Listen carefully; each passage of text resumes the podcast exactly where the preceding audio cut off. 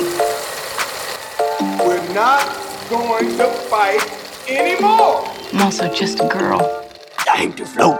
standing in front of a boy. Such a great audience. Come on, y'all talkers up in here. It's time to keep it down right now. Avengers! I am not gonna give you one of these.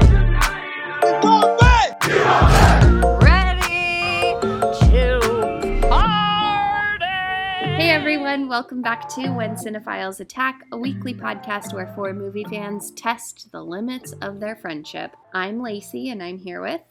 Mella. Josh, and Rashawn. What's up, y'all?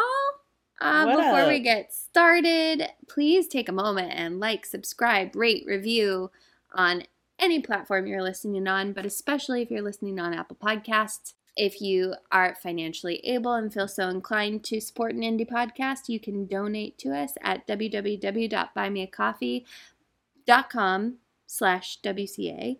Um, and you can follow us on Twitter and Instagram at Cinephile Attack. We do a lot of fun stuff over there, like polls and videos, and we're Some really cool X people. X-rated stories that Nope. we delete after an hour, so you gotta Nope. catch them Oh, fast. yeah, Ooh, yeah. Those are yeah. Josh fun. shows his titties a lot. Mm. And we're always playing guess whose titties these are. It's really hard. The only white man on the podcast. There's, there's uh, three different races, and uh, one of us has an incredibly hairy You chest. guys, this is a cut. We've only just begun. it's a minute and thirty in. This is what fucking happens when we record back to back to back to back, and then we take a big hiatus, and then we start recording at again. 9:45 at night. so yeah, thanks for listening. Um, what have we been watching, friends? Life is about balance. So, two of the movies I watched recently, I finally saw Cha Cha Real Smooth. Yeah. It's fucking fantastic. I loved it. So good. And I also went and saw Transformers: Rise of the Beasts. I heard it was good. It's so much fun, dude. okay. If you like Transformers at all, it's fun. But I grew up watching Beast Wars, the shitty animated one. Uh, harkening back to something we talk about on this podcast a lot, it knows exactly what it is. Mhm. It it does not even pretend to be anything other than a Transformers movie with a big monkey that's voiced by Ron Perlman. It's it Ron fucking Perlman. rules. It fuck, it's awesome. Uh, Anthony Ramos is really good. Tobe is really good. Peter Dinklage is phenomenal as the villain. It's a classic popcorn movie. I had such a blast, and it has the most insane ending of any movie I've ever seen. As of right now, it is still only June, but the best needle drop of the year. Wow. Oh. Transformers: Rise of the Planet of the Apes. Period. Love it. I feel like I was uh I watched two movies for both of the cultures. I watched uh Flamin' Hot movie and The Blackening. So I got both sides in. Yes. Flamin' Hot movie by Eva Longoria on Hulu. It was fun. It was I had a good time. I am a hot Cheeto girl through and through, so I went right after the movie to go get hot Cheetos. It makes you do that. But I mean- Absolutely. I mean, why not? That I mean, that, then the movie worked. It worked. Y- Eva, you did your job. um yeah it's i didn't like really know what to expect i just was like oh this seems fun and it was a perfect little family flick i laughed i actually cried a little it was cute love a little hero's journey um and then me and rashawn on juneteenth went to go see the blackening dude so fucking good.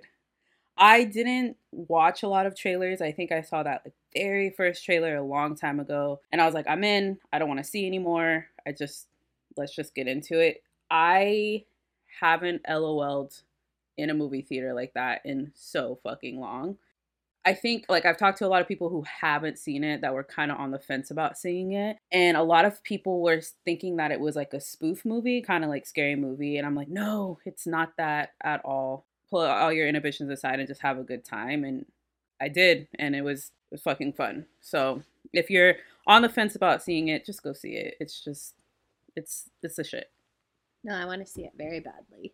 Rashawn, what did you think of the Blackening? I felt I put this in Letterboxd. I felt so inspired and, and motivated and just really really happy. Um, I had a little Hennessy before we went into the theater, um, and it, I, I said it was one of the best theater experiences that I had because it just felt so. It's been a long time since a movie has felt so geared towards me Mhm. personally, and also like you know the culture, like Mel said when we got stuff, we got stuff and we laughed and that felt so good and and then the theater as a whole, you know, the comedy was just so great and yeah, I just felt like I'm so happy for Dewayne Perkins. I can't wait to have a moment like that. I'm just putting it out in the atmosphere, you know, um Let's in the go. It's universe. yours, babe. but yeah, it was great. I, I hella enjoyed it. It's great. There's Fun time. nothing quite like when a comedy is clicking with an entire theater. Mm-hmm. Mhm. It's fuck. That's It what movie theaters are for, dude. Right. Yeah, yeah, yeah. I also saw a movie called Do You Hurt My Feelings, which also felt kind of personal, not in a very different way. Um, but um, Nicole Holofcener, Julia Louis Dreyfus. yes. Okay. So she did Enough Said with Julia Louis Dreyfus and I think James Gandolfini's last film. Um, it was like a rom com. And this one is about her as a writer and her husband, Tobias Menzies, says she overhears a conversation about her work that he has never said to her face. And that kind of sets off this chain reaction of, of how do you spare someone's feelings that you really care about and and everyone's just kind of working to do their best with the thing that they love. Uh, Michaela Watkins is also in it. She plays her her sister, and there's like different storylines that all kind of converge over that same theme. And I just thought it was really really well done. It's probably one of my favorites that I've seen this year so far. Um, it's really really good if you if you have any kind of creative outlet and and you hold your work dear to your dear to your heart. You know, it it, it just really hit home, and it, it, it was really well done. I really want to see it. Mm-hmm. It's great. Uh, you're gonna love it. I've been um, catching up on things that like I I've been meaning to watch, but just haven't had the opportunity to yet.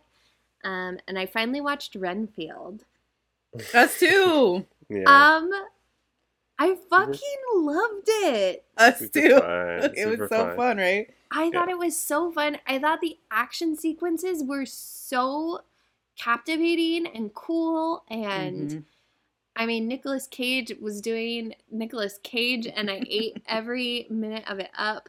I think Nicholas Hoult is working and he's fine, but I feel like he's so severely underestimated for what he Mhm. can do. Yeah. And I just can't wait to see how he continues to grow as an actor and I can't wait to see him like take on more and more fun parts. I say I say he's underappreciated, but I feel like he kind of just does what he wants to do and I Totally. respect that so much. I just love watching him work. I think he's so great. Yeah, I thought it was super fun.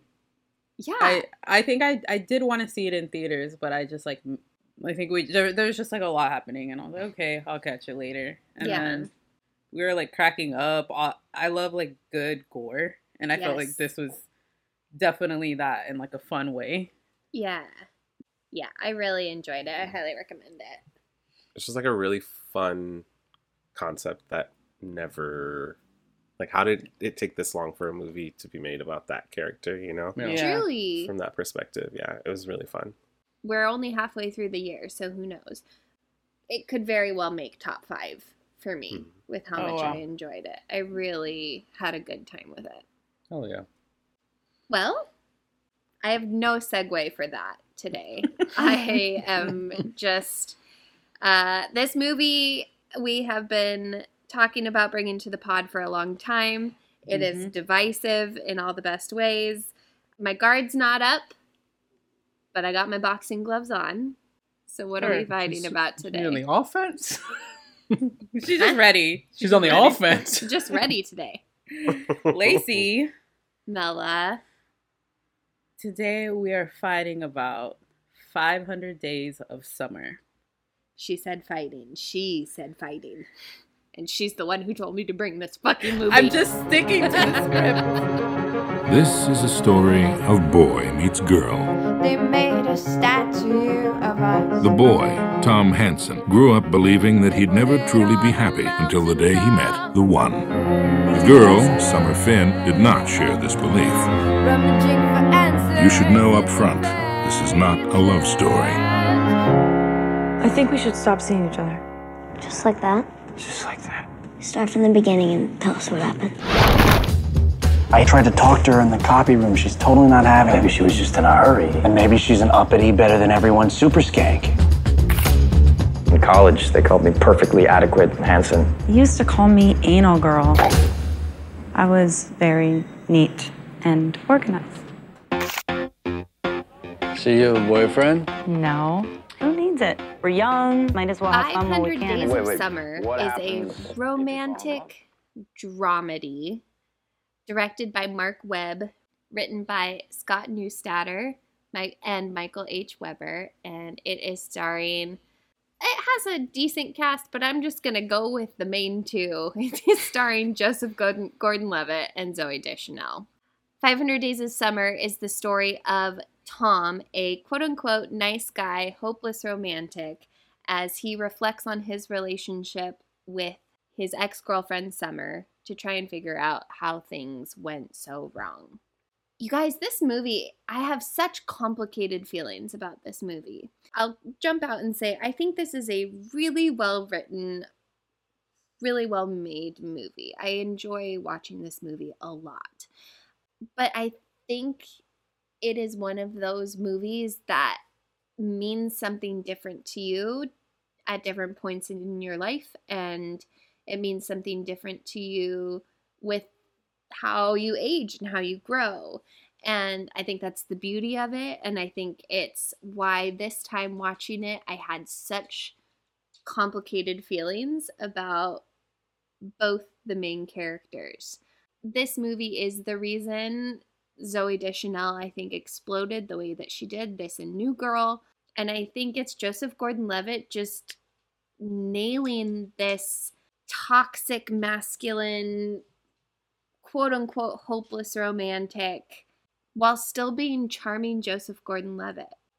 It's very quirky, it's very indie, and I love those things about it. I'm ready to be berated for them, but I think it is both of those things. I, I don't know. I think that's that's my whole opinion is I think this is a really well made movie about two pretty terrible people. Or at least two people who were not really supposed to be together.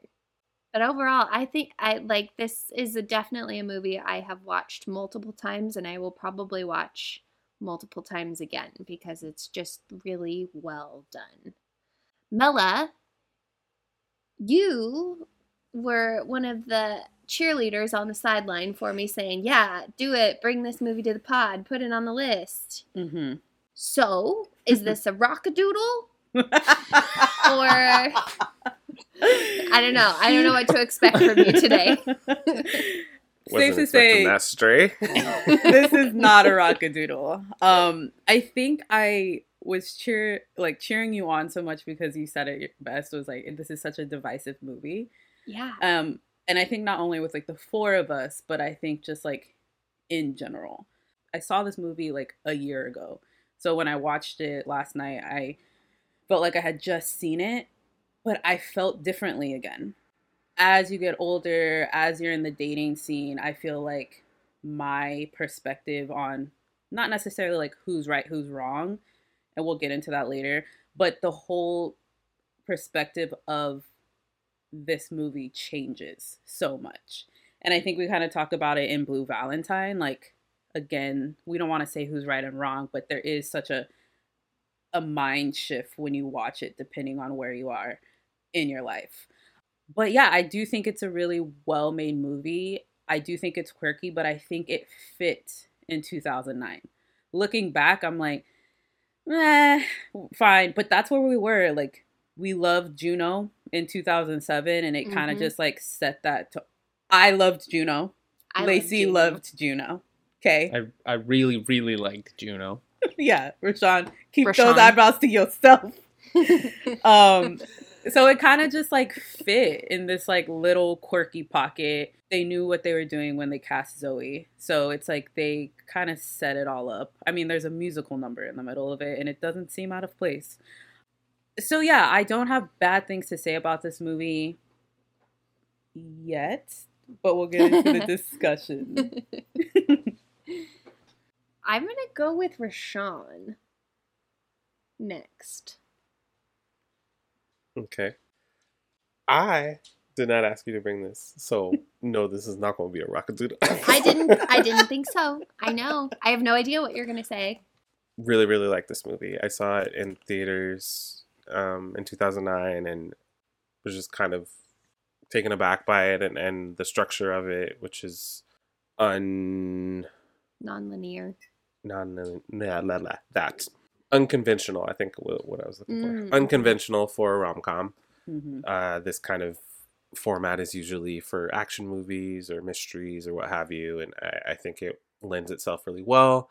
I actually tolerate this level of quirk in this in this movie, uh, mostly because I like I think the soundtrack's a little better, and um, okay? Okay, strays. Sorry. it is. Um but uh I, I really, really like it. As far as like the meat of the sandwich, I, I do agree that you know it's divisive for a reason, but I really, really like the journey that the movie takes you on, where it kind of elicits different emotional reactions out of you.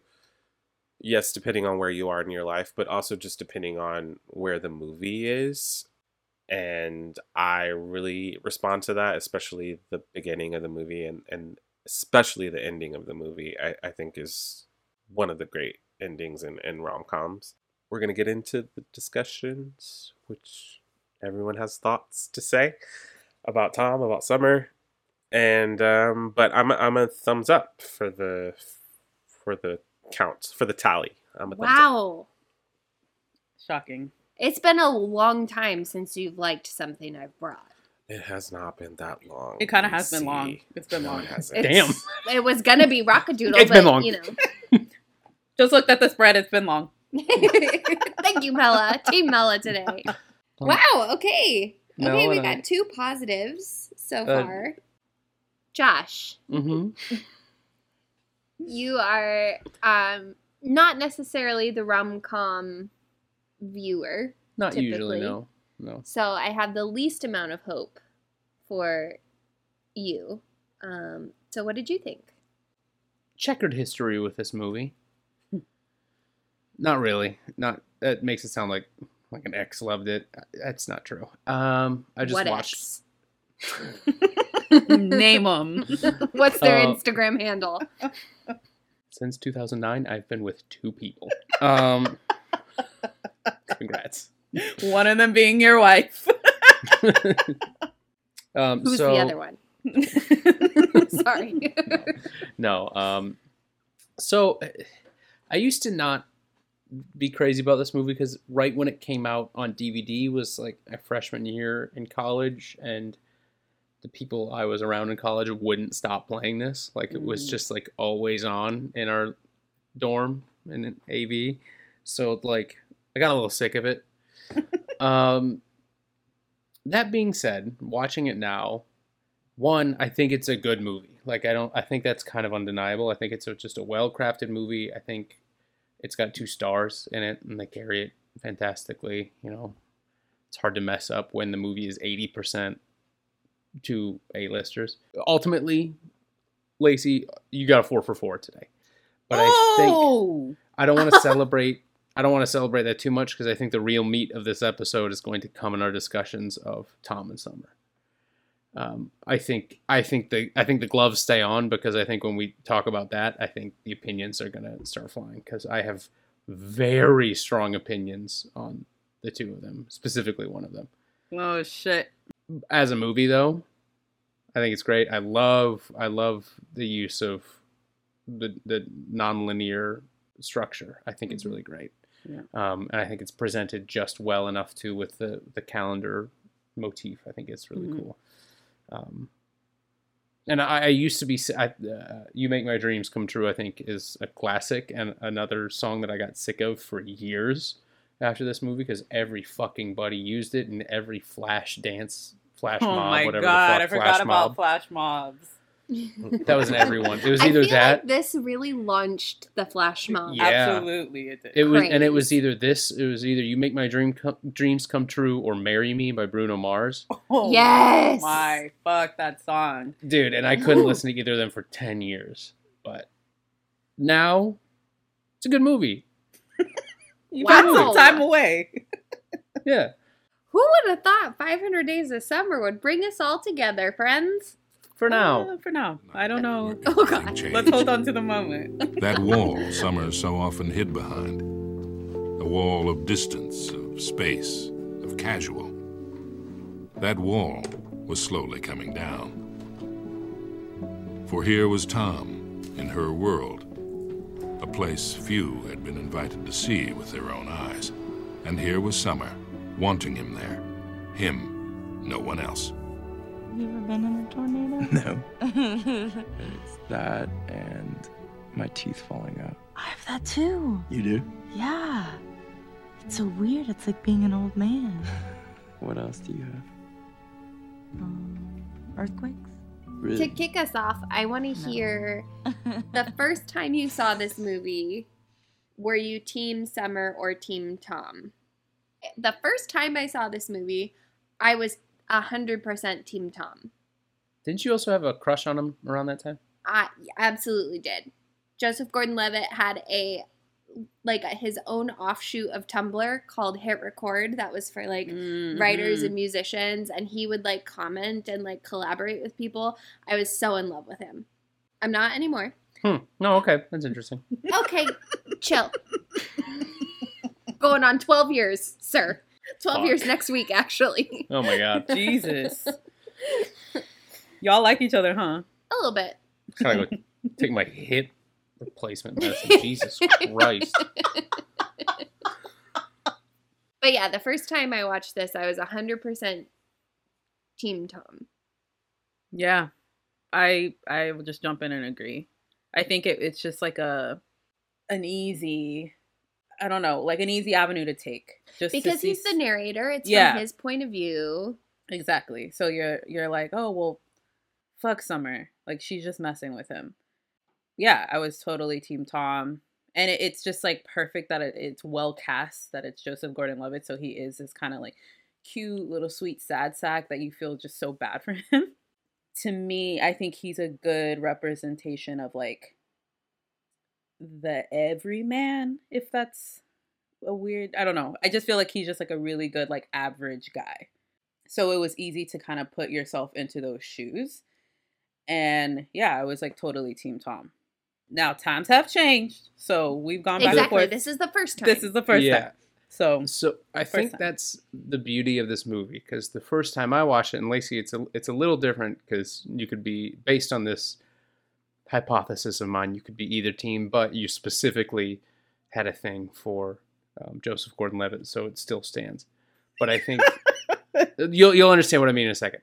A big success in this movie is the two leads, in in especially in 2009, their appeal and and how they appealed to the people who'd be watching this movie. Because when it comes to little little uh, indie coffee shop girlies, Yeah. no one's more appealing than Joseph Gordon-Levitt in 2009. No one, just Yeah. no one. He's so cute and kind of sad, and like you want to just give him a hug and feed him soup. Mhm. And then, but but to in 2009 to like boys who are gonna watch a rom com, straight boys, no one is more appealing than Zooey Deschanel. Yeah. Yep. Which is why when I watched it, I was Team Zooey because you kind of just, and I really think that maybe is somewhat intentional or a happy accident. You side with whoever you're attracted to. But were you Team Zooey in that, oh, they should be together? Like they sh-, Or were you Team Zooey in the thought of like, great, they broke up, I can be with her now? Great, they broke up. I want Zooey to be happy. Like Zooey didn't want him. Mhm. Zooey should have what she wants. I just, I'm Team Zooey just because w- the way this movie is, and it kind of pulls on the like longing and affection emotions of of people's hearts. That like, I I don't think this is everyone, obviously, but I think more often than not, if you, you little indie wet squirrels are your kind of people, then you know what I mean. Wet squirrels, you know what I mean? They're just Yeah, kind of yeah. like skinny and like No, what do you Big know, eyes. Wet Big- squirrels. big eyes, like Little they book. wear baggy clothes, Yeah. puffy tails, but when they get Are wet, you you're just like, talking about me? no, no, no, well, a little. But when, like, think about like a squirrel if they get wet because they have big poofy tails, right? And those big poofy tails are kind of like the big baggy clothes that indie guys and gals wear, yeah. So when the squirrel gets wet, their tail gets all skinny. and You realize how skinny they are, and like if Joseph, if I got, if Joseph Gordon-Levitt got wet, his baggy clothes would all stick to him, and like, oh, he's a skinny little guy, and he's got big eyes, and so does that Just want to squirrel. feed them. Just want to feed him, warm him up. What were we talking about? Rashawn, what? wa- Who are you team first time you watched? I don't remember. I'm not trying to dodge the question, but I also remember that I was very much in the middle of heartbreak. Mm. So I remember just being sad that they weren't together at the end of the movie Mm. Mm-hmm. and not really understanding understanding how why the movie ended the way it did but not understanding why they couldn't work it out. And i was also very young so i was just like this movie's so sad because i mm-hmm. want them to just be together. They're both attractive people they're just both not my type so bingo yeah. I was just kind of like oh the relationship of it all. Mm-hmm. mm-hmm. and I, I wanted it to work out. I, that's what i remember the most. Okay, then how has your perception changed? 10 years later. Josh, do you want to kick it off? Sure. I'm team neither. I think they're both awful. but I think Tom is significantly worse. Mm. I think Tom is the leader if this if if we flash forward how what is it 14 years? Tom is the moderator on an a, a incel subreddit. I think he Fuck. is everything wrong with the quote unquote nice guy that gets weaponized and and and and like overused and I I I think he's the worst person. God damn. I, Whoa. I think Okay. Tom is uh, reprehensibly bad. Reprehensibly? Yeah. okay So You know what? So no redeeming qualities to Mm-mm. Tom. No, he's a good greeting card writer when he's happy. And when he's upset. Yeah. Fuck you, whore. Yeah, That's, I mean, that's a fucking classic. Right to the point. he's a good architect, so he's good at his job. Yeah. Okay. Channel it. Rashawn, how has your perception changed? Or stayed the same?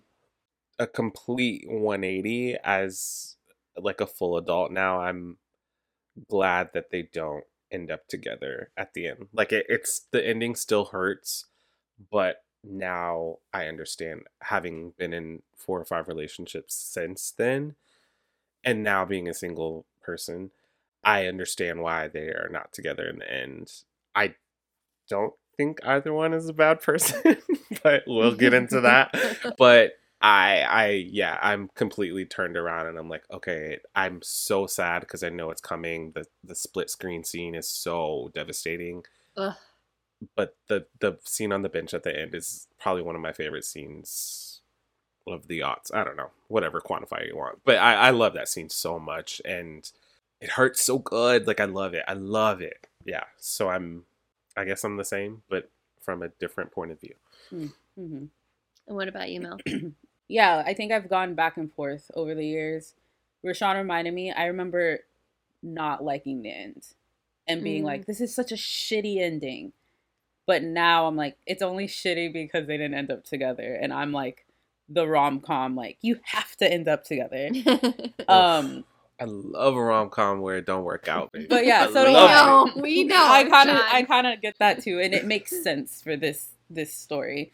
Um, I am team neither today, but I, that doesn't mean I think that they're both shitty people. I think they have they both have shitty moments that I literally am like, oh, you're a bitch. Like when I'm watching it, you're a fucking bitch. like Um, when? Like when? Like when? I think the whole scene when basically when they're like having the scene of like what are we Mhm. and she's just sitting there with her fucking big wet eyes and she's like i told you just want to be friends. Oh fuck you.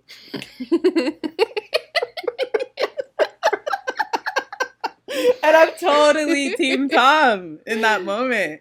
And i get that his reaction is not good. It's not it's not a way to like react in real life in a script or whatever but i just feel like it was so earned where he just felt like so desperate like what do you mean?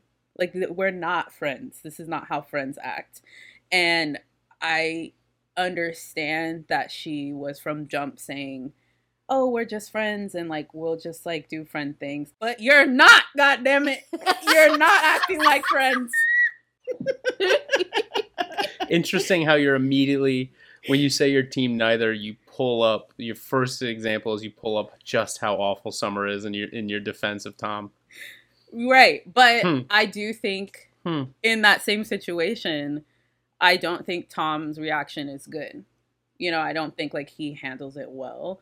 I That is think- an ice cream cone compared to some of the other stuff Tom has done. Get into it, Josh. Now I want to hear your I want to hear your your back and forth first. Mine? Your before and after first, Lacey. Oh, me? Lacey's. Yeah. I watching it this time at first I was very much team Summer, team Zooey watching it through this time because I was like she's up front at the beginning. She tells him she doesn't want anything serious. She tells him she doesn't want a boyfriend, that they're just having fun. But as the movie went on, I was like you're both just so icky and toxic and uncommunicative and I just that like you're both causing so much pain. I don't really feel like Summer had a lot of pain. I think she got bored. I think she got tired Yeah. of it, which was her MO from the beginning of like I I don't believe in love. I don't think love is real. I you know. So like I get it, but I feel like Tom's unwillingness to accept where Summer was at and putting her on this pedestal of expectation and their toxicity of not communicating with each other it's just it makes me furious. It just makes me so mad. It's because it's such an immature relationship and it's a relationship I think all of us can identify with. Anybody who's been in a relationship in any point in their lives or has had a crush on somebody and it's been unrequited, like you can identify with different aspects of their relationship the whole way through. And it's painful and it's annoying and it is mean and hateful and heart wrenching. So as of today, I'm team neither. So I guess I'm team both. well, when I, s- I guess when I say team neither, I don't. Well, I do want. I don't. I don't want Tom to be happy. I still want Summer to be happy. I want Summer to be happy, and I think I want Tom can rot. I want. Oh We're gonna get. I'm gonna get to you, Josh. I think I want Tom to be happy, but I want Tom to grow up. That's what I want more. I want Tom to grow up and be you know it's what? possible. As I'm talking about this, I feel like I'm really not liking Summer today. Yeah, I was like, this whole team Tom, and she don't even know it. but I, this this is like I don't know. Like maybe if we were to do this this episode next year, I would have a different feeling about it. But I think I don't know. I'm more as we're like going through the motions. I'm like, dude, Summer's a bitch. Jesus Christ. Oh fuck, man. Why? What makes her that way? I think Summer, like at the end, she, you know, like I want her to be happy, fine. But just him saying, like, oh, it's funny how, I think it's funny how, like, you know, you didn't believe in love and now you're fucking married. And she's like, yeah, it's fucking destiny. Shut up. So when Tom believes in destiny, it's fine. What do you mean? Tom, it, it, it's whole Tom. That's Tom's thing. Like at the beginning, it's destiny and true love and love at first sight. Yeah. So Yeah, it's yeah. fine with him. No, I don't. I well, I don't think I'm saying like uh, Summer's great or Summer's a bitch and Tom's like a king. Like I don't think I'm saying that. I'm just saying Summer is kind of a bitch. I just I think I get to that moment. Okay, this is what it is. The moment when he she invites him to the party, right? Mm-hmm. And you have the split screen, expectations. What you're saying no? I'm just saying it's messed up.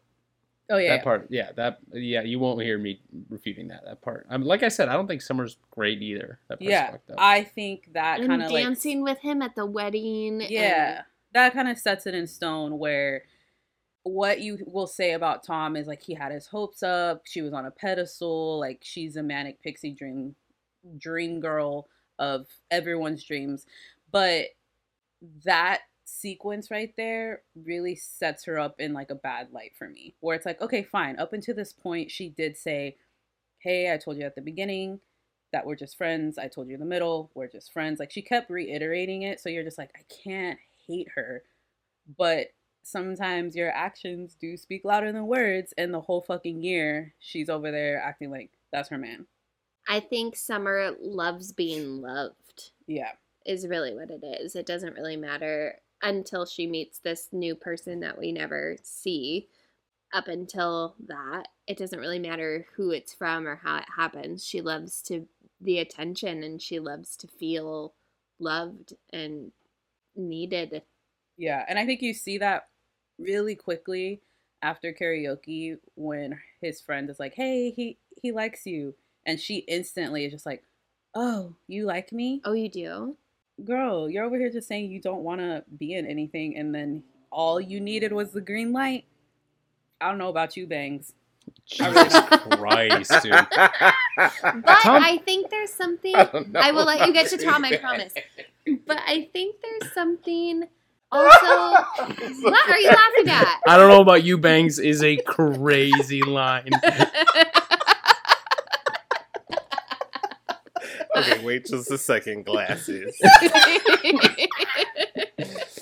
Pump the brakes, Bambi. Sorry, Liz. Go ahead. no, it's okay. When they're sitting on the bench and she turns to him and she says, What I was never sure of with you. Mm, That is That- that is tough. heartbreaking. That is heartbreaking. And it's cruel and it's the worst thing Tom could possibly hear.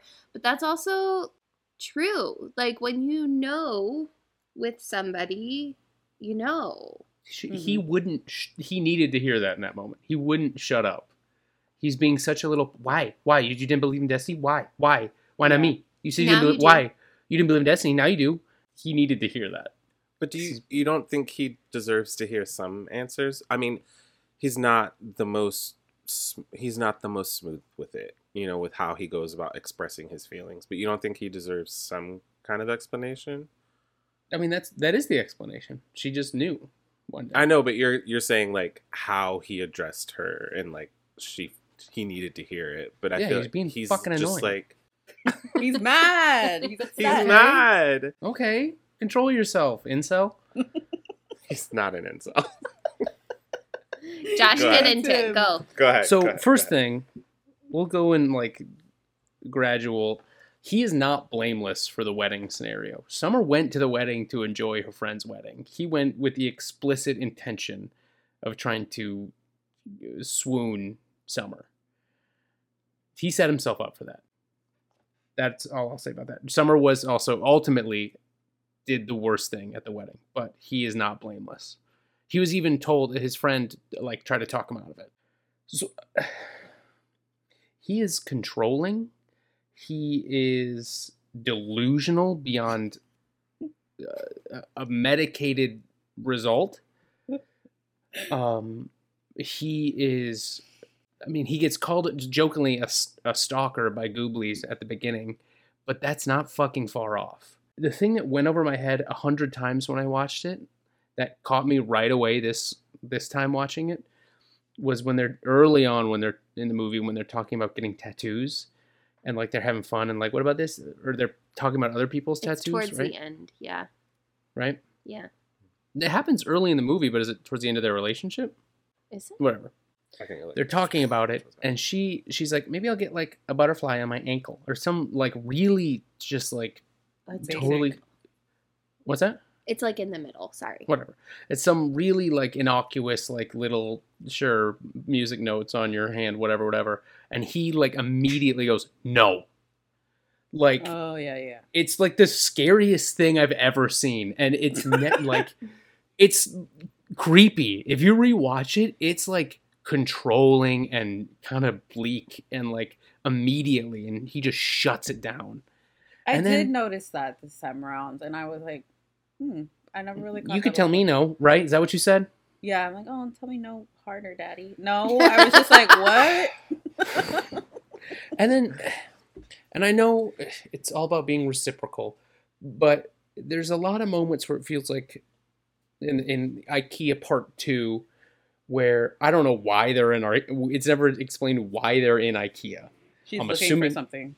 that's right she's the second time when she's like Yeah. over it Oh, oh, she's yeah.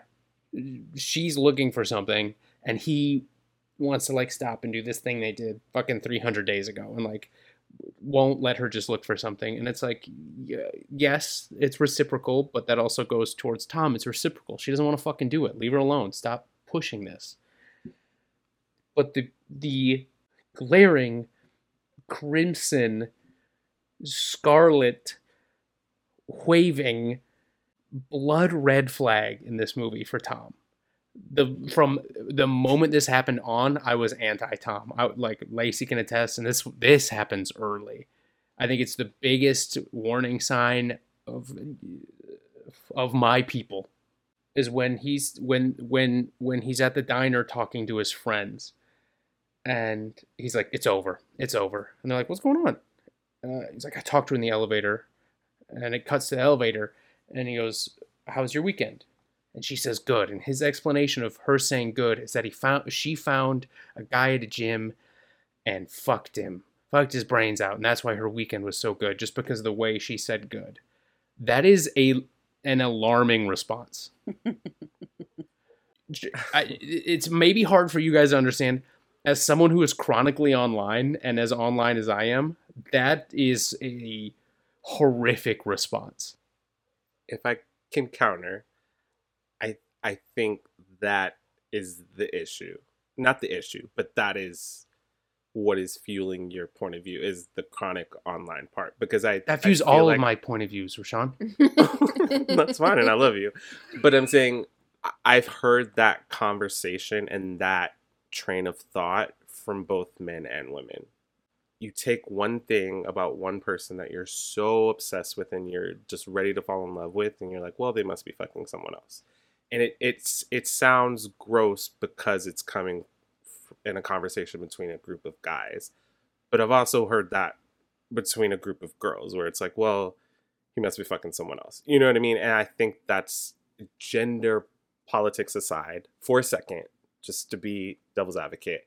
I think the genius of this movie is putting Joseph Gordon Levitt, Tom, in the position that the rom com would usually place a woman in, where mm-hmm. they're lovesick, they're head over heels over this guy, but his guy happens to be a, pix- a manic pixie dream girl. And I think a lot of the things that he does in this movie, rom coms, which is why this is like a great critique, great critique of rom coms.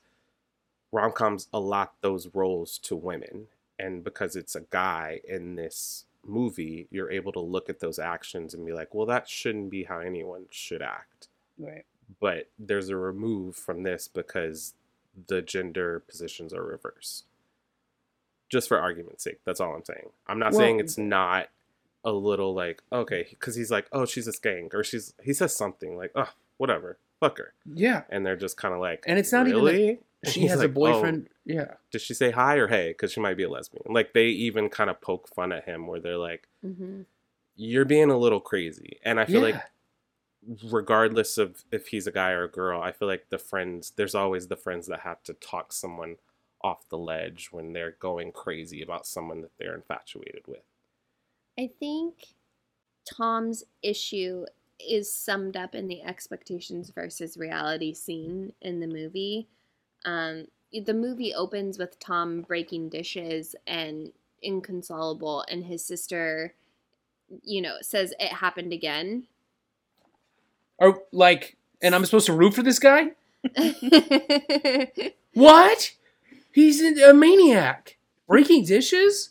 But are The we only- supposed to root for him? Is that The only person that can talk him down is 15 year old sister who, who's by the way, Chloe, Grace Chloe? Moretz is fucking Yeah, great. She's, she's- awesome. she's really she's fantastic. I don't. I don't know, if that we're, we're supposed necessarily. to root. Yeah. Oh, you guys are saying the same thing. I, I don't root for strong. Go ahead, I'm supposed to go. enjoy when this motherfucker is on screen. I think we're supposed to relate to him because I don't like we all said I'm not in a padded room. like we all said at the beginning, we've all experienced this relationship in some form or another. Whatever, whether you were Tom or Summer, we've all been through something like this. So I think in that moment, you're just the plates is an extreme thing because it's a movie and he's a movie character who's doesn't know what the internet thinks of him. You know what I mean? So of course he's like smashing plates and he's pissed because someone he loves is not Perfect. reciprocating yeah. not rooting for him is strong, but I think I do think we're supposed to at least follow him along and relate to him in a lot of this movie. Well, when when it comes to him being extreme and and all you know the the analogies you made of, of men versus women and the and the plates and it's all extreme because he's a movie character. Everyone else in this movie is very real. Uh, like Clark Gregg, Chloe. I mean, Chloe Grace Moretz is a little crazy. Uh, uh, even his friends, like you said, they talk him off a ledge because it's like, dude, what are you talking about? That's insane. So, in reality I think everyone's everyone's real and grounded except for the two of them. yeah, She's like an idealized version of a woman, and he is a love-struck puppy version of a guy. Like they're both. well, call real. animal control, motherfucker. the best the best version I can give of this, or the best correlation, at least for my like gender politics speech, whatever, is how people reacted to season two of Fleabag. I feel like this is some sort of at least the last few episodes, that same feeling of heartbreak, but from a different position. Where Tom is Fleabag and Summer is the hot priest. Who Except no, because don't bring Fleabag into this. Tread I'm bringing it in. carefully. I love it. I love Fleabag. I'm not. I'm He's not about to put on on a it. mech suit. Do you understand? Go, go, go, go. Um, I'm I'm getting my transformer, my beast transformer. on. Monkey. um, but that's the thing though is Fleabag is self-aware the whole time. She knows that one, she's trying to fuck a priest. Fall, she's falling in love with a priest. She knows and she's aware of it mm-hmm. the whole time. Tom's refusal to acknowledge his part of the problem is a major part of the problem. She's self-aware to a fault because she doesn't. She doesn't realize what's right in front of her face because she's talking to us. You know what I mean? Like her, her flaw is more inherent because, of course, she like knows that she's doing bad, but she doesn't. She doesn't have any self-awareness about her feelings. Fleabag Until he- episode coming November 2023, listeners. Um, Listen, do not fucking tempt me. That's a four for four. But I, I, the correlation is that sh- her heartbreak at the end, they have a similar conversation at the end where she didn't realize how much she felt for him until he tells her no. And I feel like that is where Tom's like world is shattered when she's like, "Well, yeah, I, I didn't love you. I knew this about him because I was never sure about it with you." And that's just like a sobering moment for both characters, I think. Yes. I want to say, and, and it could be, it could be, it could be with the gender politics. It it could be a, a very uh, intentional uh, use of it in this movie that I acknowledge that you're correct with. But in terms of my displeasure towards Tom, gender politics also cannot be ignored because he, did, eh, Tom as a character, as a person, is definitely uh, one of the people that ascribes to men can be players, but women are sluts. And so his assumption that eh, it's not even that she has a boyfriend or she it's just that she met some guy at the gym and took him home and fucked him that's insane and he deserves to be castrated on the spot Okay, No, he doesn't. Joshua. He doesn't. Okay. He doesn't know her at that point. exactly exactly that's crazy to say about someone you don't know that's insane This is not real life. This is not real life, and he's he's able to have faults and be imperfect and and i'm able to hate those faults with every fiber of my body. Because he can't be a perfect guy who says all the perfect things in order for that ending to hit the way that it does. i would like him to say one good thing. How about that? I will say too, like not to talk shit on the director and the writers, but the movie opens with that quote of you know the the events black of this white? movie are based on may or may not be based on real real events. I'm talking to you, Jenny, whatever her name is, bitch, on the screen. As as a device, hilarious. She's a real person Mm-hmm. that dated one What of if the she was a bitch? What if she was a bitch? Okay, but to who mel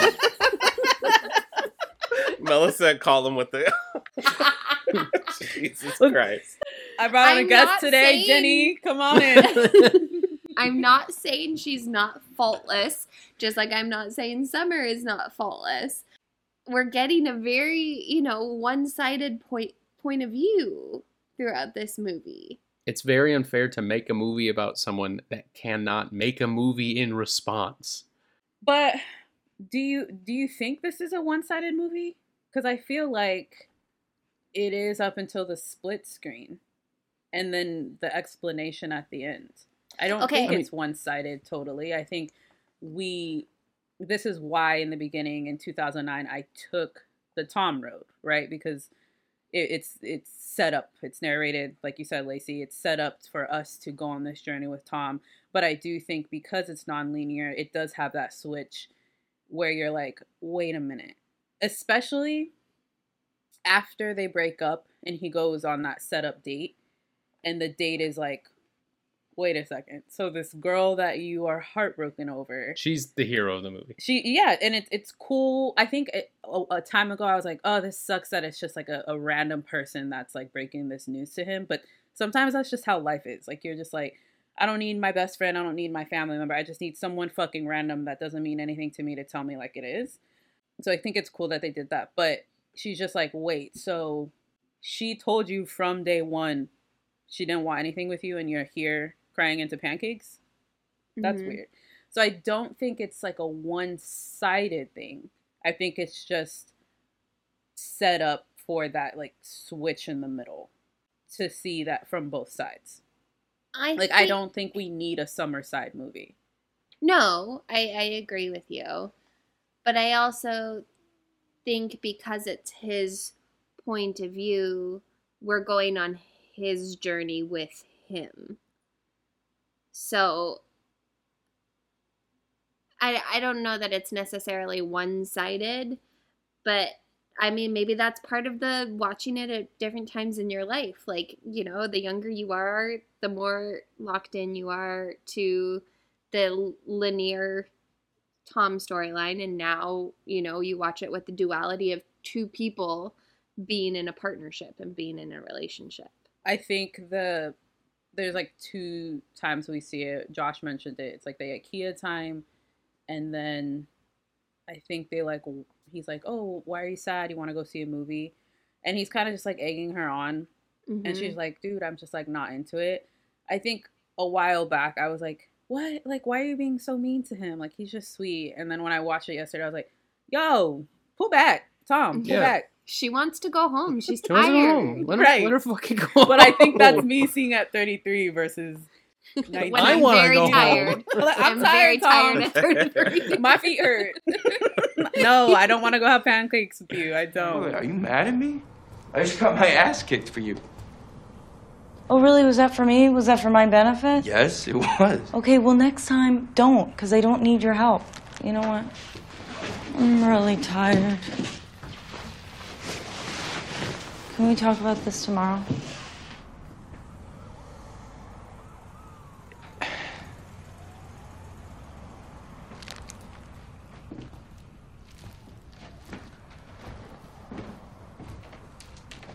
No. You know what? I'm not going anywhere till you tell me what's going on. Nothing's going on. We're just. What? But just what? We're just. No, don't pull that with me. Don't even try to. This is not how you treat your friend. Kissing in the copy room, holding hands in IKEA, shower sex. Come on, friends my balls. Um, I do want to talk about the the final scene on the bench because I I didn't know this before I watched it, but I read it in the trivia on IMDb. Joseph Gordon-Levitt is quoted saying he doesn't even know for sure that that scene on the bench was reality. He kind of took that scene as Tom finding his own kind of closure before going into this interview and like moving on mm-hmm. to the next chapter of his life. And with that point of view, I kind of see it. Joseph Gordon-Levitt also like was very open around that time. Huge props to him being like Tom is not like a not the protagonist. Like he's not the good guy that should have won. Like this is Yeah. very much a man romanticizing and fantasizing about a woman and not really being a partner to a woman. So great job, JGL. Um but thinking about that scene on the bench in the park at the end, it does kind of seem kind of ethereal and like a mean- like that's the conversation you hope to get Yeah. for closure with If- an ex. You know what I mean? Say two things. It's it maybe seems ethereal and romantic because we've been to that bench and there's not a chance in hell it's ever going to be empty like that on any day of the week. LA never looks like that. No. We're in a Never. cloud of smog. Um, but I guess that does make sense. But I, I don't know. Again, maybe this is me uh, siding more with Summer than Tom. But I like that ending because it shows that like one of them grew up yeah. and like Summer grew up. Summer had Summer kind of realized what she wanted, and I saw in the trivia that if you count the days, she gets married six months after breaking up with Tom. So that's kind of crazy. Mela, that It's makes her a little what? crazy. A bit. Thank you. um, so it's yes and no. Like Summer, Summer seems like almost a different character. Not a different character, but she does. I, I get that. I feel like she, She- seems so different. she's grounded. She and like she, some Summer in in the rest of the movie, like outside of the the shop when she wants to go home, she's just kind of like she'll just kind of run from problems or hide or, or go away and just kind of disappear for a while. But this summer, like put her foot down, was like, "No, Tom, you're not listening to me. I don't love you anymore, or I didn't love you and I love him." Like so, it, it whether it's a fake summer or a summer that just grew up, I don't know. It's interesting to think about. Rashawn, you said it's one of your favorite scenes in whatever category. What do you think? Yeah, if it's a dream, I hate it. Don't pull that shit with me, man.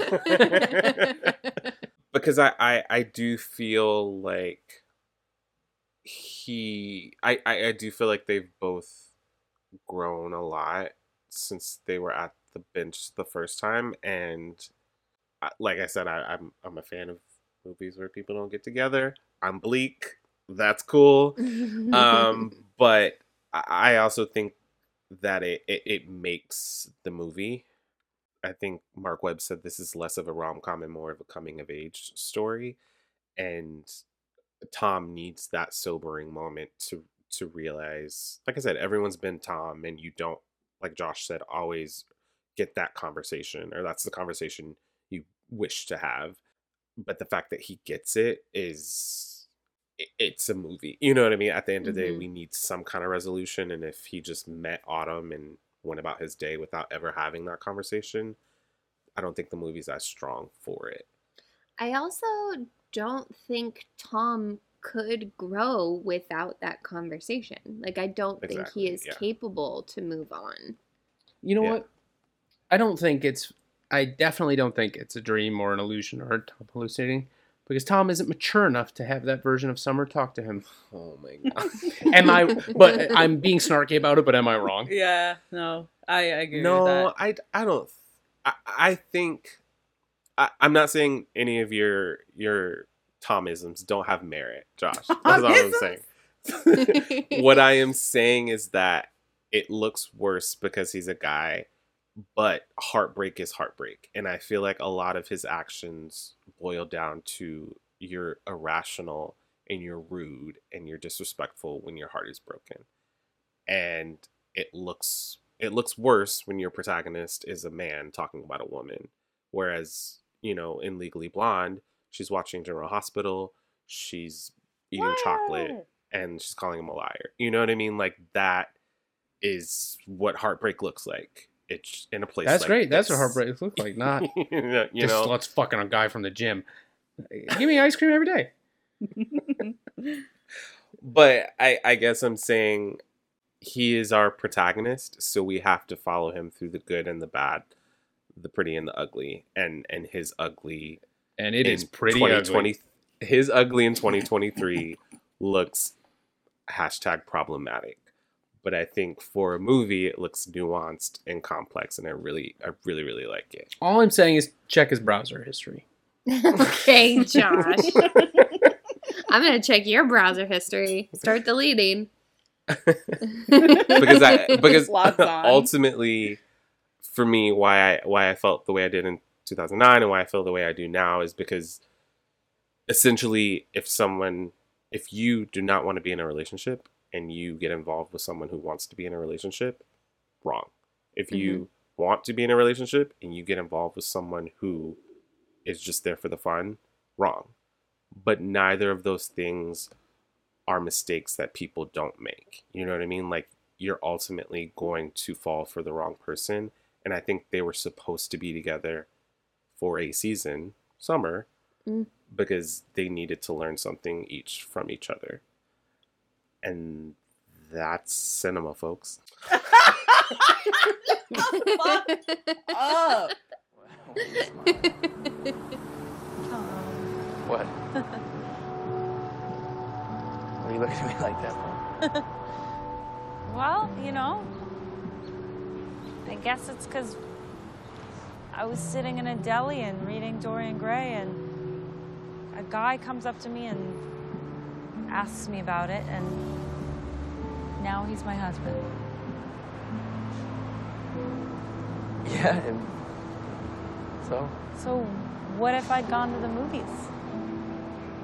What if I had gone somewhere else for lunch? What if I'd gotten there 10 minutes later? It was it was meant to be. And I just kept thinking Tom was right. No. yeah, I did. I did.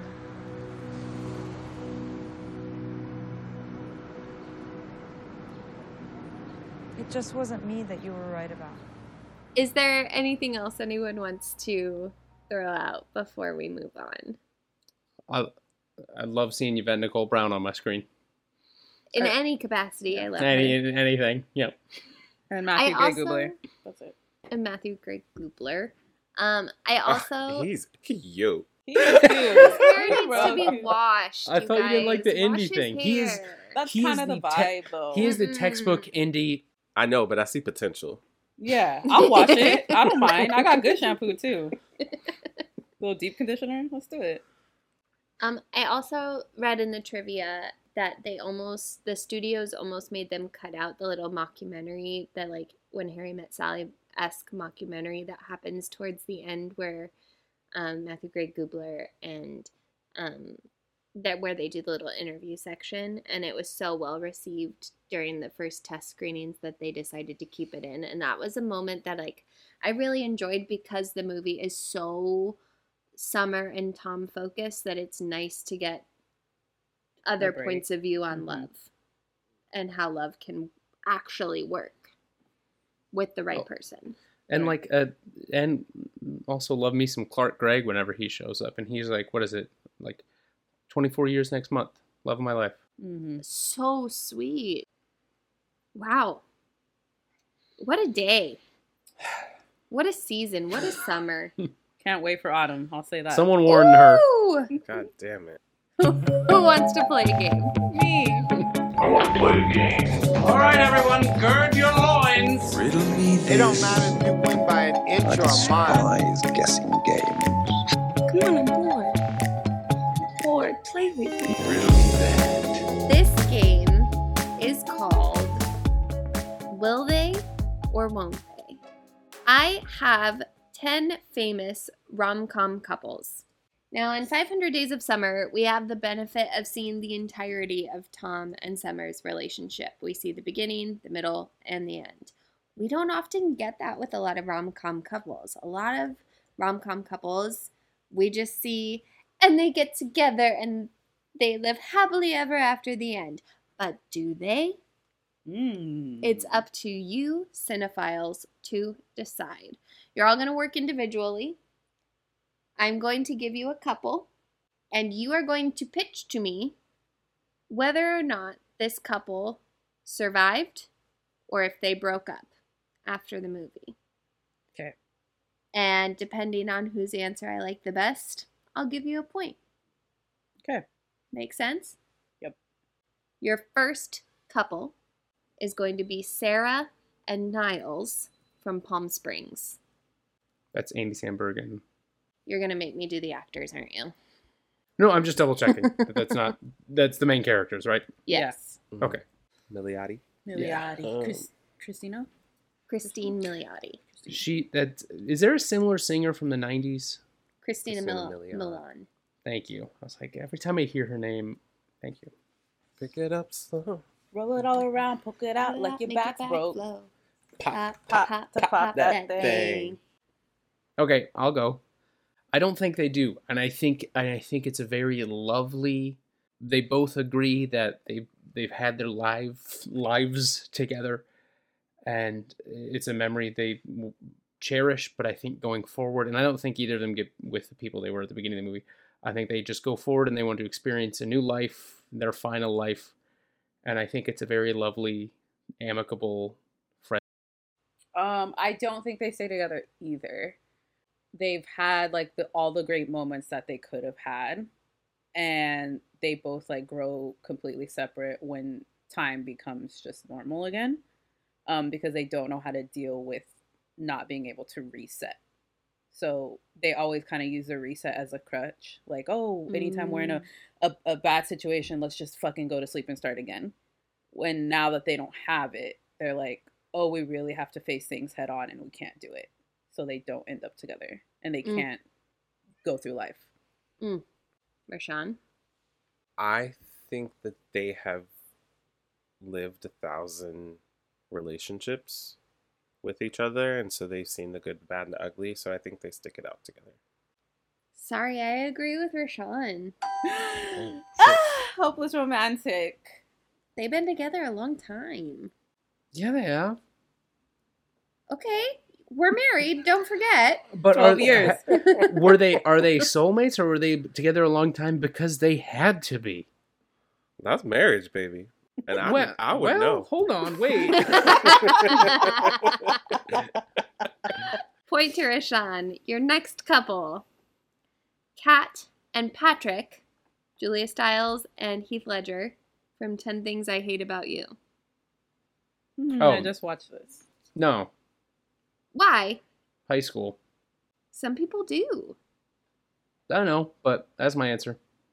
Okay, I kind of have like a like a fun little answer. Like I feel like they they stay together in the summer, and then they break up, like for like college. Like they totally break up, and then just like one random, I don't know, day in like fucking New York, they bump into each other, and they're like, "What, Kat Patrick?" And they start talking again, and it's just like kismet because they are very similar and it just works and they become like this old grumpy couple that's like she gets on my fucking nerves every day and he gets on my fucking nerves every day and but they just love each other so much so they stay together Rashawn? I'm gonna say no because he's he's kind of a cad. Sound like a fish. what's a cad Like you're a cat. Like, like a cat. oh okay got it What's a bleep lorp? Oh, you fucking bleep blorp. what?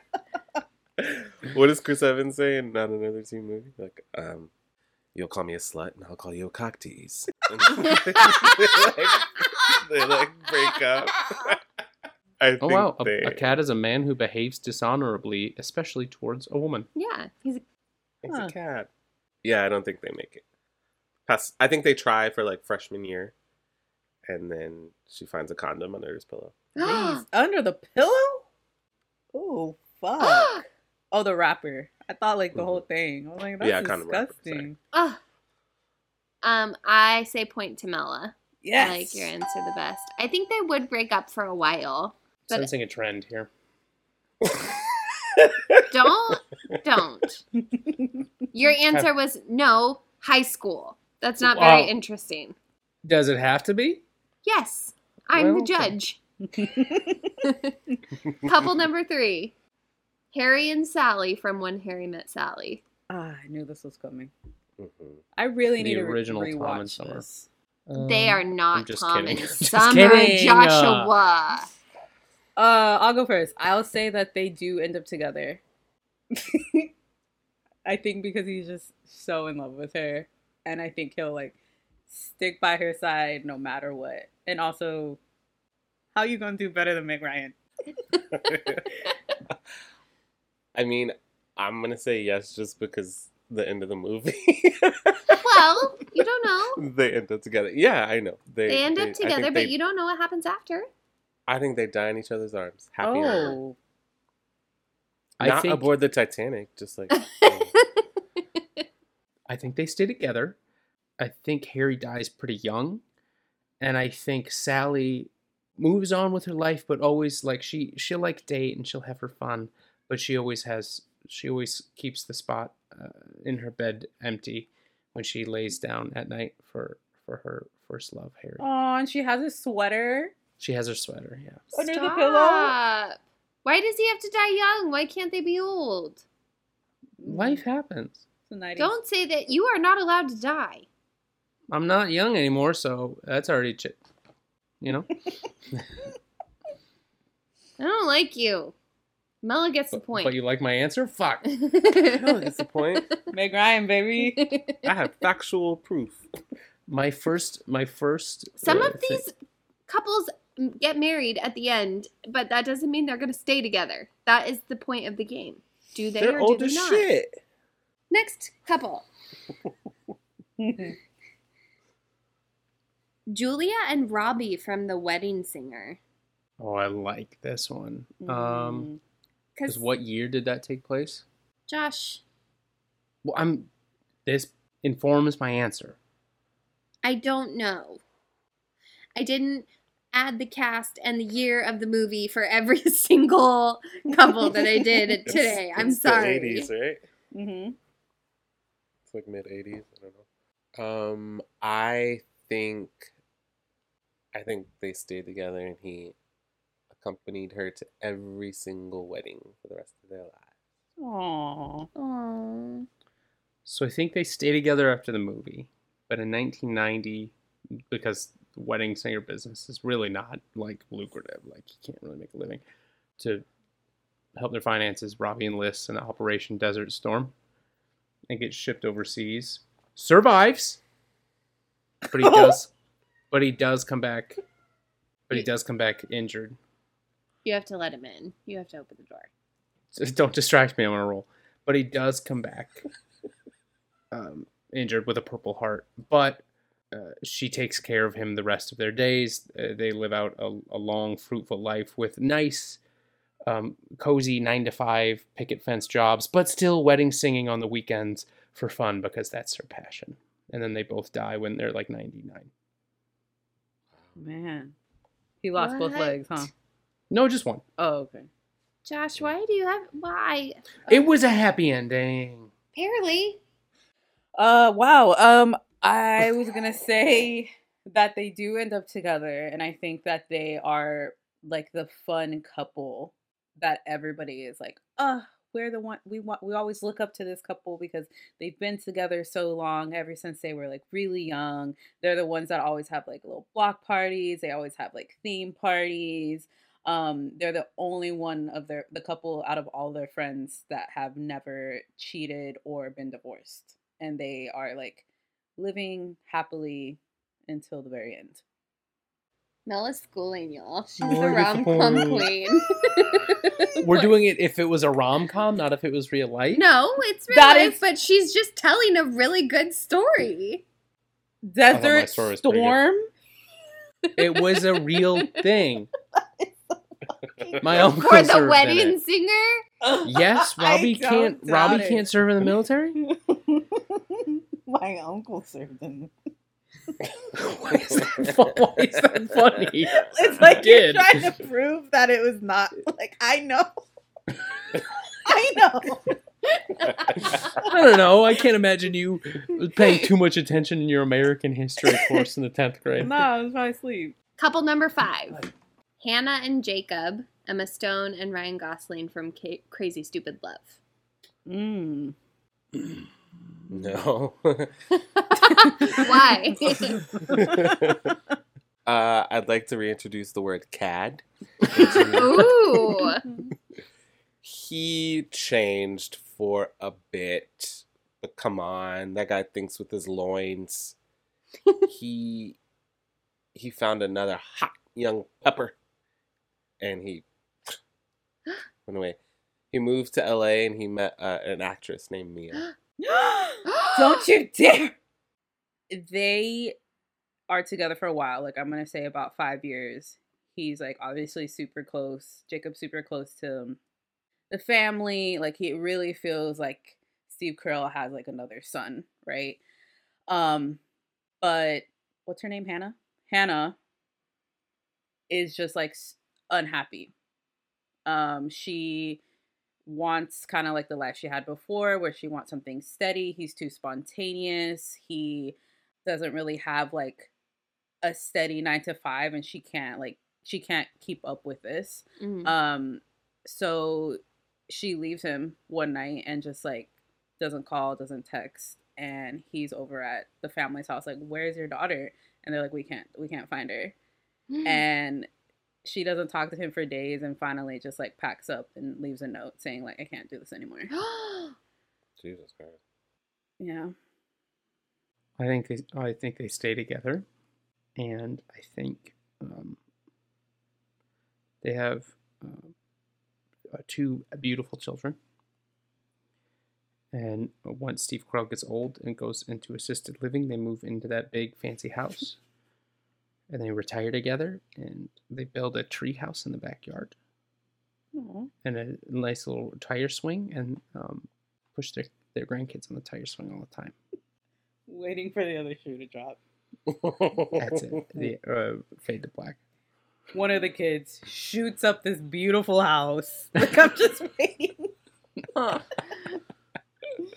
Uh, point to Rashawn. Woo.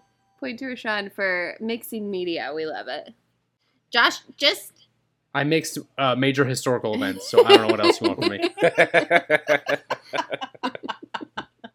okay. The next couple, Vivian and Edward, Julia Roberts and Richard Gere from Pretty Woman. mm. Do they From Pretty stay together or not? No way. just no I think because uh, Vivian has uh, she has oh she's a confident woman. She's always been a confident woman, but she has a new form of confidence after this whole thing, and she realizes she can do better than Richard Gere. mm.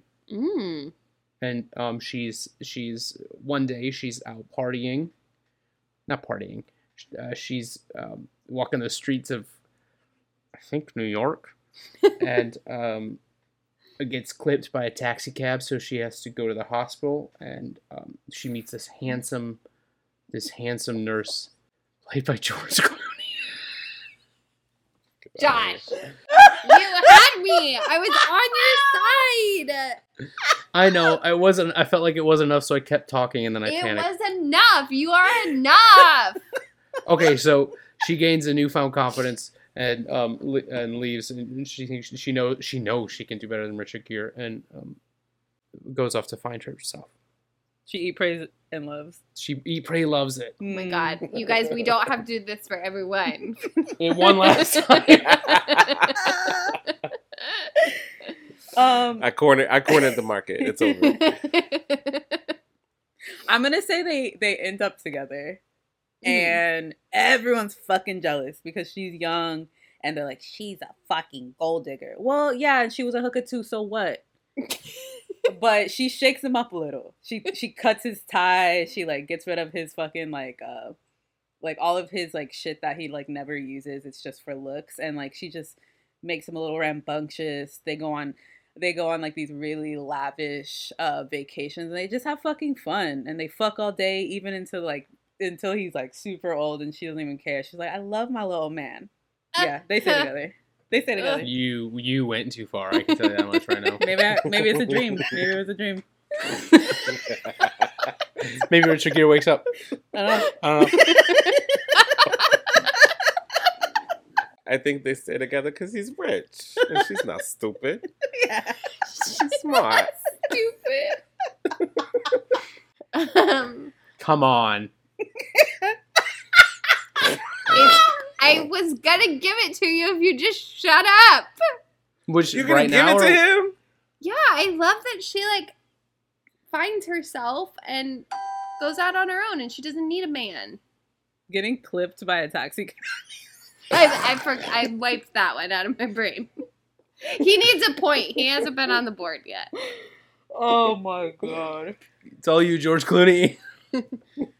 Um, I got a little spicy with this one. Kimberly and Michael. Cameron Diaz and Dylan. No. No. Every time.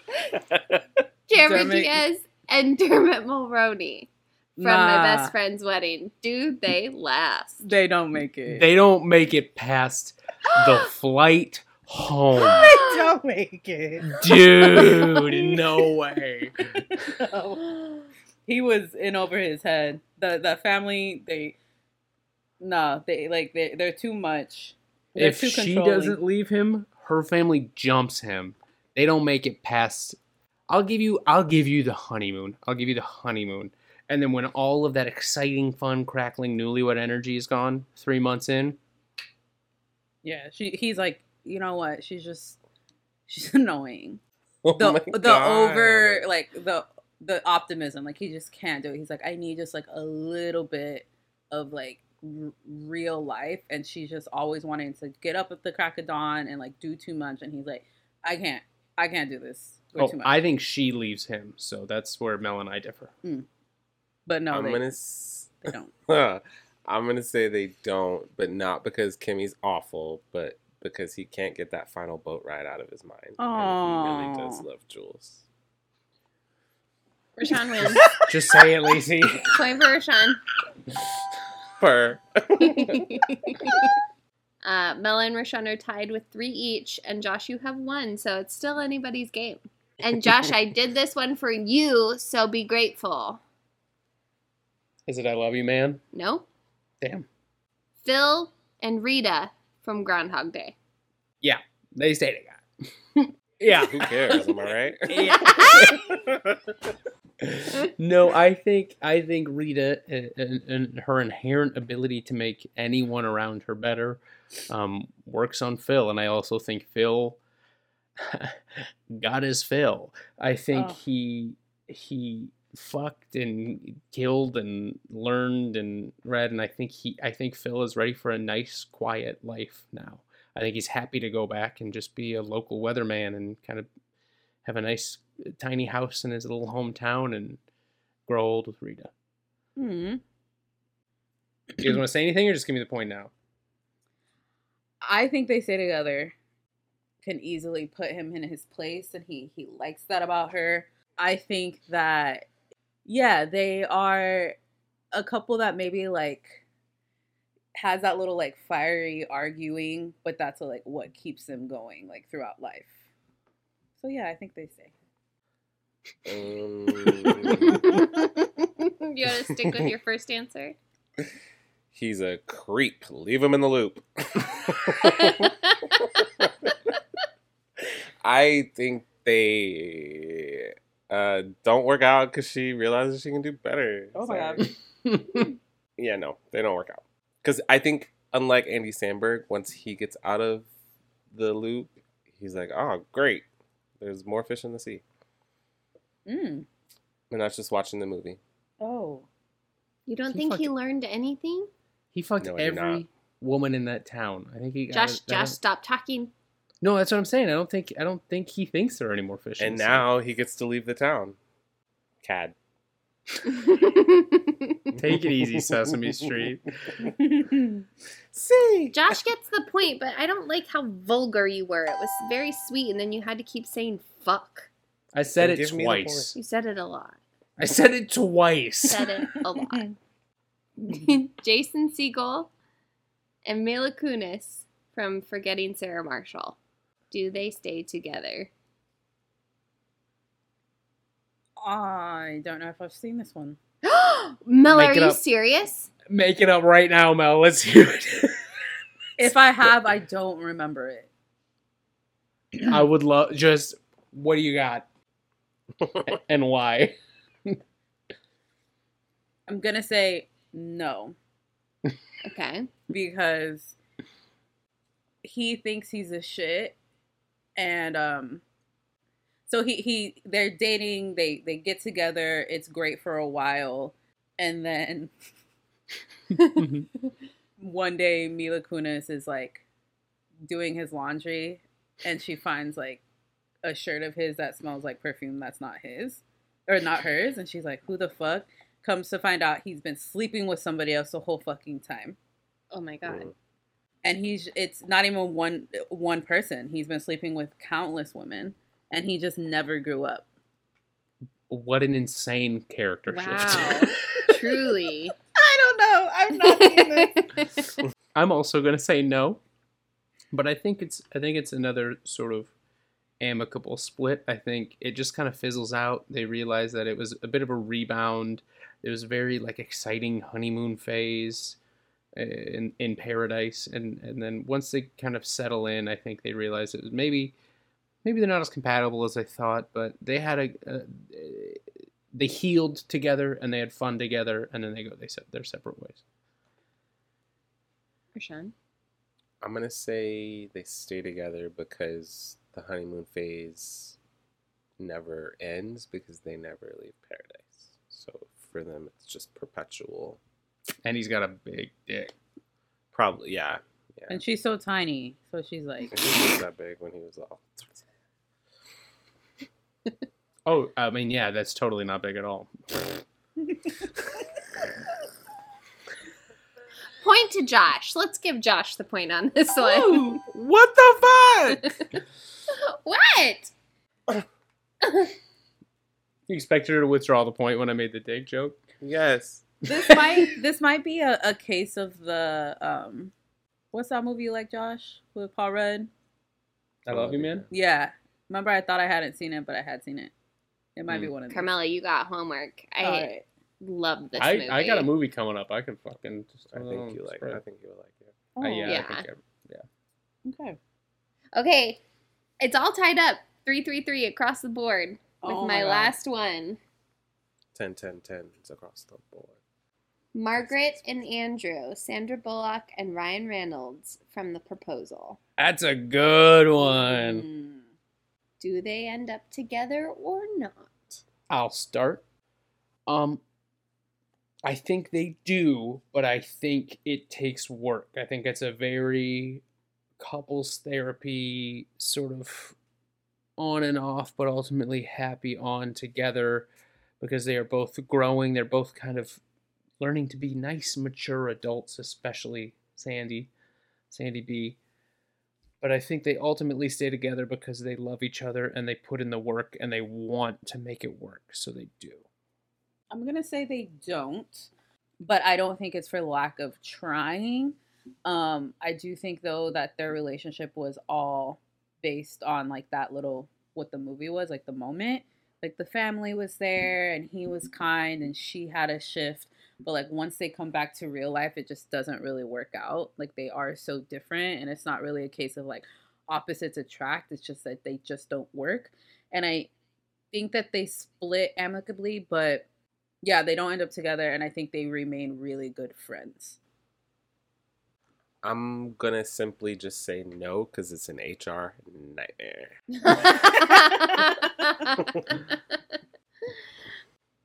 um, point to Josh. I like What? Josh's answer. This is wild. He got he had nothing. he brought in Desert Storm. I didn't give him a had point for that. Zero that. points. Love wins. Shut the fuck up. this is for you, Uncle Tim. hate you so much. ah, congratulations, Josh. Wrapping What a things come up. from behind victory, you guys. Honestly. I'm sorry. I'm sorry, everyone. Josh coming from behind yet again. What's new? It's been a while since anyone's come from behind. Sean, I got you. Wrapping things up, I think we can all agree that 500 Days of Summer is a very complicated movie about relationships. Um, I think we can all agree that the writing is good, the storytelling is really good, and I think we can all agree that 500 Days of Summer is a thumbs up. It's Yeah, a four, for four. four. As a movie. we end each episode with a quick round of six degrees of separation, connecting an actor from this week's movie to an actor from next week's movie. So, who can find the fastest connection between Chloe Grace Moretz No, you weren't supposed to say that. Okay. and Johnny Depp? Okay.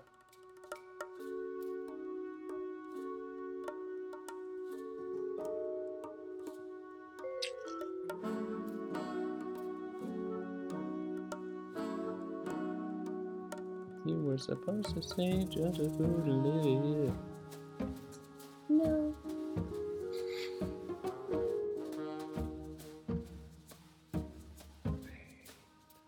I got it. Yes, I do. Okay. Damn it. Okay. Can we erase? Um, Chloe Grace Moretz is in Kick Ass 2 with Jim Carrey, who was in Eternal Sunshine of the Spotless Mind, which I just watched in conjunction with this. Um, with Kate Winslet, who is in Contagion with Marion Cotillard,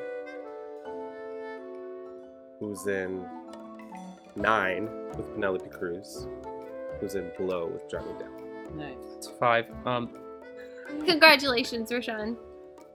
That is it for this week's episode of When Cinephiles Attack. As always, we would love if you took a moment and like, subscribed, rated, and reviewed us on Apple Podcasts. You can find this and all of our episodes on Spotify, Stitcher, iHeartRadio, Good Pods, or anywhere you get your podcasts. You can follow us on Twitter and Instagram at Cinephile Attack. You can donate to our podcast at www.buymeacoffee slash WCA. And if you have a suggestion for a new episode, or if you just want to show us some love, you can always email us at whencinephilesattack at gmail.com. From Lacey, Mela, Josh, and Rashawn. go listen to some Regina Spektor Mm, and get nice and quirky.